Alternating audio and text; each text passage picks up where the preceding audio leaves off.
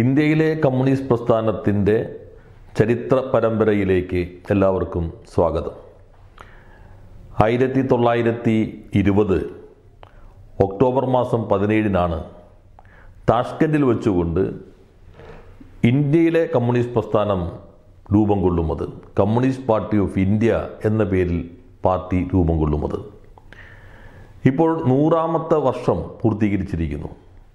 നൂറ് വർഷത്തിന്റെ ആഘോഷങ്ങൾ പല പരിപാടികളുമായി രാജ്യവ്യാപകമായി നടക്കുന്ന ഒരു സന്ദർഭം കൂടിയാണത്. അപ്പോൾ ഈ നൂറ് വർഷത്തിന്റെ ചരിത്രത്തിലൂടെയുള്ള ഒരു സഞ്ചാരമാണ് ഈ ഹ്രസ്വ പ്രഭാഷണ പരമ്പരയിലൂടെ ഉദ്ദേശിക്കുന്നത്. ഇരുപതിൽ തുടങ്ങുന്നു എന്നതുകൊണ്ട് ഇരുപതിന്റെ മാത്രം ചരിത്രമല്ല അതിന് മുൻപുള്ളതിന്റെ തുടർച്ച കൂടിയാണ്. അതിന് ശേഷമുള്ള വളർച്ചയുടെയും ഇടർച്ചയുടെയും തുടർച്ചയുടേതുമായ ചരിത്രം. അതാണ് ഈ പത്ത് മിനിറ്റോളം നീണ്ടു നിൽക്കുന്ന പ്രഭാഷണ പരമ്പരകളിലൂടെ ദേശാഭിമാനിയുടെ യൂട്യൂബ് ചാനലിലും ഫേസ്ബുക്കിലും എന്റെ പേജിലുമായി അവതരിപ്പിക്കാൻ ശ്രമിക്കുന്നത്. അപ്പോൾ ചില സംശയങ്ങൾ വരാം. പല പ്രചാരവേലകളുമുണ്ട്. ആയിരത്തി തൊള്ളായിരത്തി ഇരുപതിൽ തന്നെയാണോ തുടങ്ങിയത്? വിദേശത്ത് വെച്ച് തുടങ്ങിയതാണോ ശരി? അതോ ആയിരത്തി തൊള്ളായിരത്തി ഇരുപത്തഞ്ചിൽ കാൺപൂർ വെച്ചാണോ തുടങ്ങുന്നത്?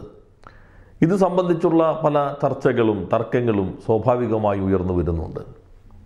ആയിരത്തി തൊള്ളായിരത്തി ഇരുപതും ചരിത്രത്തിന്റെ ഭാഗമാണ്.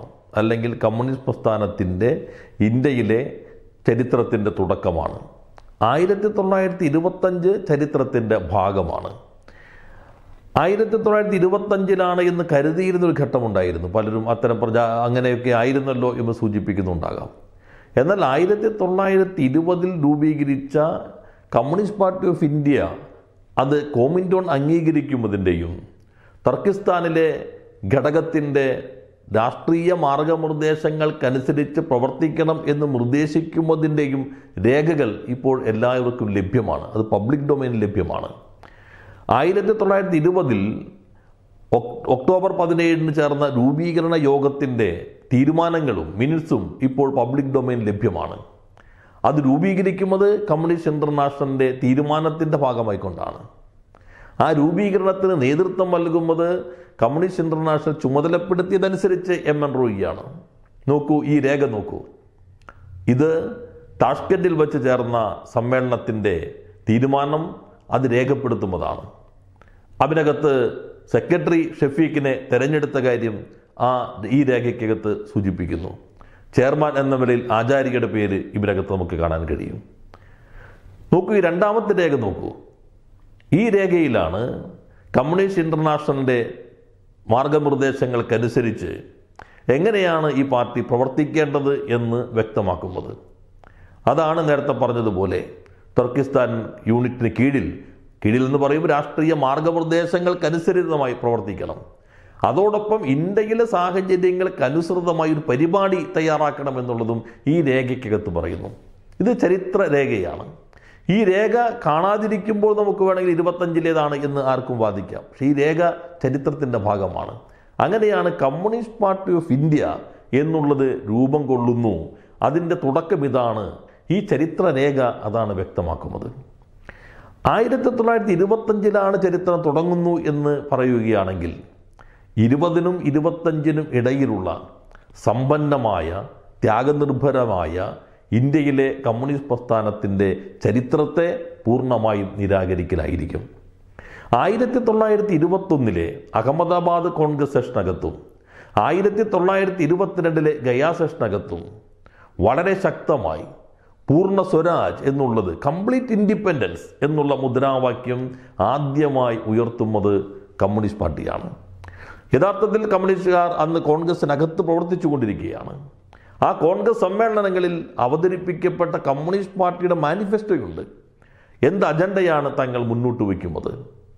അന്ന് കോമൺവെൽത്തിനകത്തുള്ള സാമാന്ത പദവികൾക്ക് മാത്രമായി പരിമിതപ്പെട്ട് ഡൊമീൻ സ്റ്റാറ്റസിന് വേണ്ടി മാത്രം നിലകൊണ്ടിരുന്ന കോൺഗ്രസിന്റെ ആ സമ്മേളനത്തിനകത്ത് പൂർണ സ്വരാജ് എന്ന മുദ്രാവാക്യം ഉയർത്തുന്നത് മാനിഫെസ്റ്റോ അവതരിപ്പിക്കുന്നത് കമ്മ്യൂണിസ്റ്റുകാരാണ്.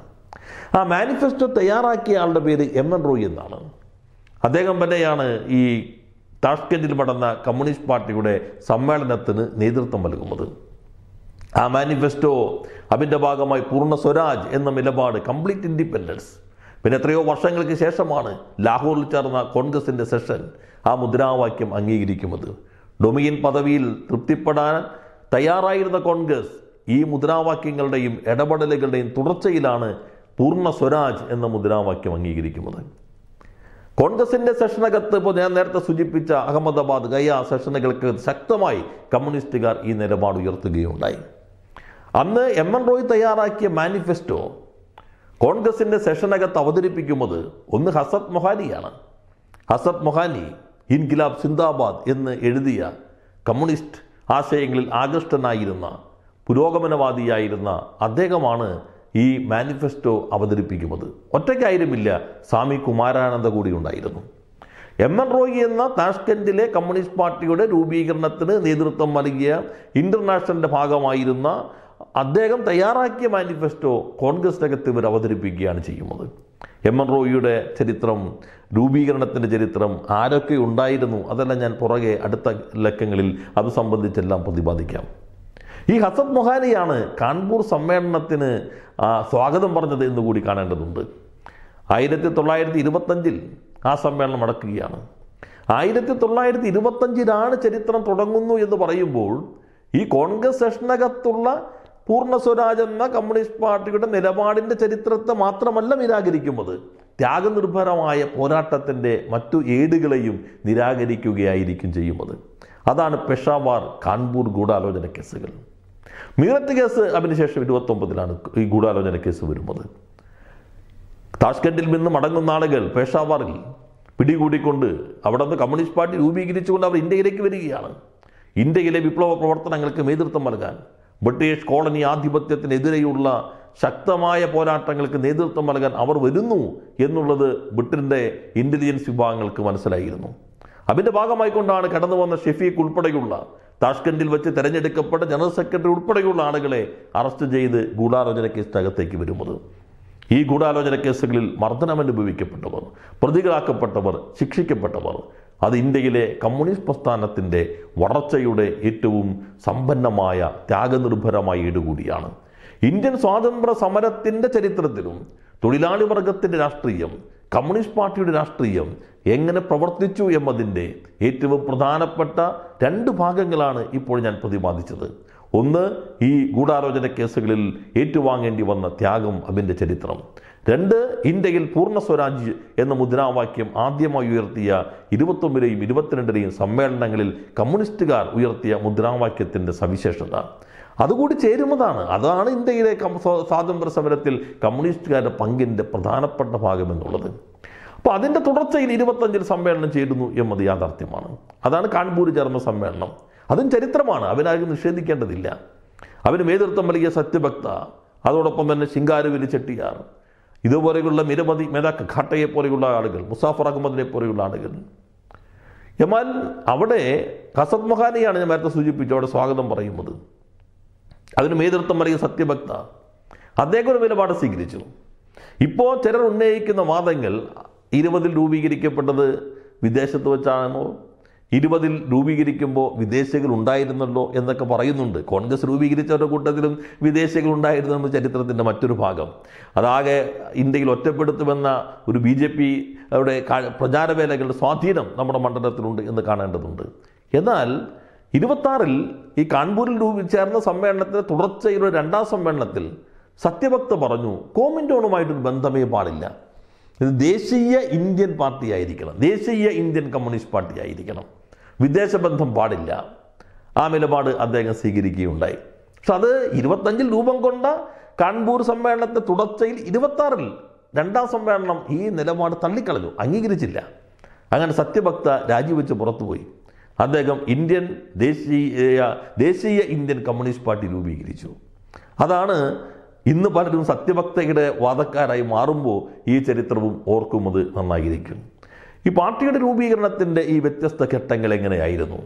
എങ്ങനെയാണ് ഇരുപതിലേക്ക് എത്തിയത്? ആ രൂപത്തിലെ പ്രവർത്തനങ്ങളിലേക്ക് എങ്ങനെ വന്നു? അവൻ പങ്കെടുത്താണെങ്കിൽ ചരിത്ര പശ്ചാത്തലം എന്തൊക്കെയാണ്? ഇത്തരം കാര്യങ്ങൾ വിശദമായി നമുക്ക് അടുത്ത ലക്കത്തിൽ പരിശോധിക്കാം. കമ്മ്യൂണിസ്റ്റ് പ്രസ്ഥാനത്തിന്റെ ഈ ചരിത്ര സഞ്ചാരം ഇന്ത്യൻ കമ്മ്യൂണിസ്റ്റ് പ്രസ്ഥാനത്തിന്റെ ഈ ചരിത്ര സഞ്ചാരമാണ് യഥാർത്ഥ കമ്മ്യൂണിസ്റ്റ് പാർട്ടി ഓഫ് ഇന്ത്യ എന്നാണ്. അത് ഇന്ത്യൻ കമ്മ്യൂണിസ്റ്റ് പാർട്ടി എന്നും പലപ്പോഴും ഉപയോഗിക്കുന്നുണ്ടെങ്കിലും അതും ഒരു പ്രധാനപ്പെട്ട വിഷയം. ഇന്ത്യയിലെ കമ്മ്യൂണിസ്റ്റ് പാർട്ടിയാണ്. അത് സാർവദേശീയമായ കമ്മ്യൂണിസ്റ്റ് പ്രസ്ഥാനത്തിന്റെ ഭാഗമായ ഇന്ത്യയിലെ കമ്മ്യൂണിസ്റ്റ് പാർട്ടിയാണ്. പലരും എപ്പോഴും Indian communist party Indian communist party എന്ന് പറയുന്നുണ്ട്. ആദ്യത്തെ രേഖകളിൽ രണ്ടും കാണാൻ കഴിയുമെങ്കിലും വലിയ ചർച്ചകൾക്ക് ശേഷമാണ് കമ്മ്യൂണിസ്റ്റ് പാർട്ടി ഓഫ് ഇന്ത്യ ഇന്ത്യയിലെ കമ്മ്യൂണിസ്റ്റ് പാർട്ടി ആദ്യം താഷ്കണ്ടിൽ അംഗീകരിക്കപ്പെട്ട ആ പേരിലാണ്. അത് ഇന്ത്യൻ കമ്മ്യൂണിസ്റ്റ് പാർട്ടിയും മുതൽ ആ രേഖയ്ക്കകത്ത് ഉദ്ധരിക്കുന്നുണ്ടെങ്കിലും പിന്നീട് കമ്മ്യൂണിസ്റ്റ് പാർട്ടി ഓഫ് ഇന്ത്യ എന്നാണ് പൊതുവെ സ്വീകരിക്കുന്നത്. ആ ചരിത്രത്തിലൂടെ എങ്ങനെയാണ് രൂപീകരണത്തിലേക്ക് എത്തിയത്? അതിന്റെ പ്രത്യേക സന്ദർഭങ്ങൾ എന്തൊക്കെയായിരുന്നു? അതെല്ലാം അടുത്ത ലക്കങ്ങളിൽ നമുക്ക് വിശദമായി ചർച്ച ചെയ്യാം പരിശോധിക്കാം. എല്ലാവർക്കും നന്ദി നമസ്കാരം.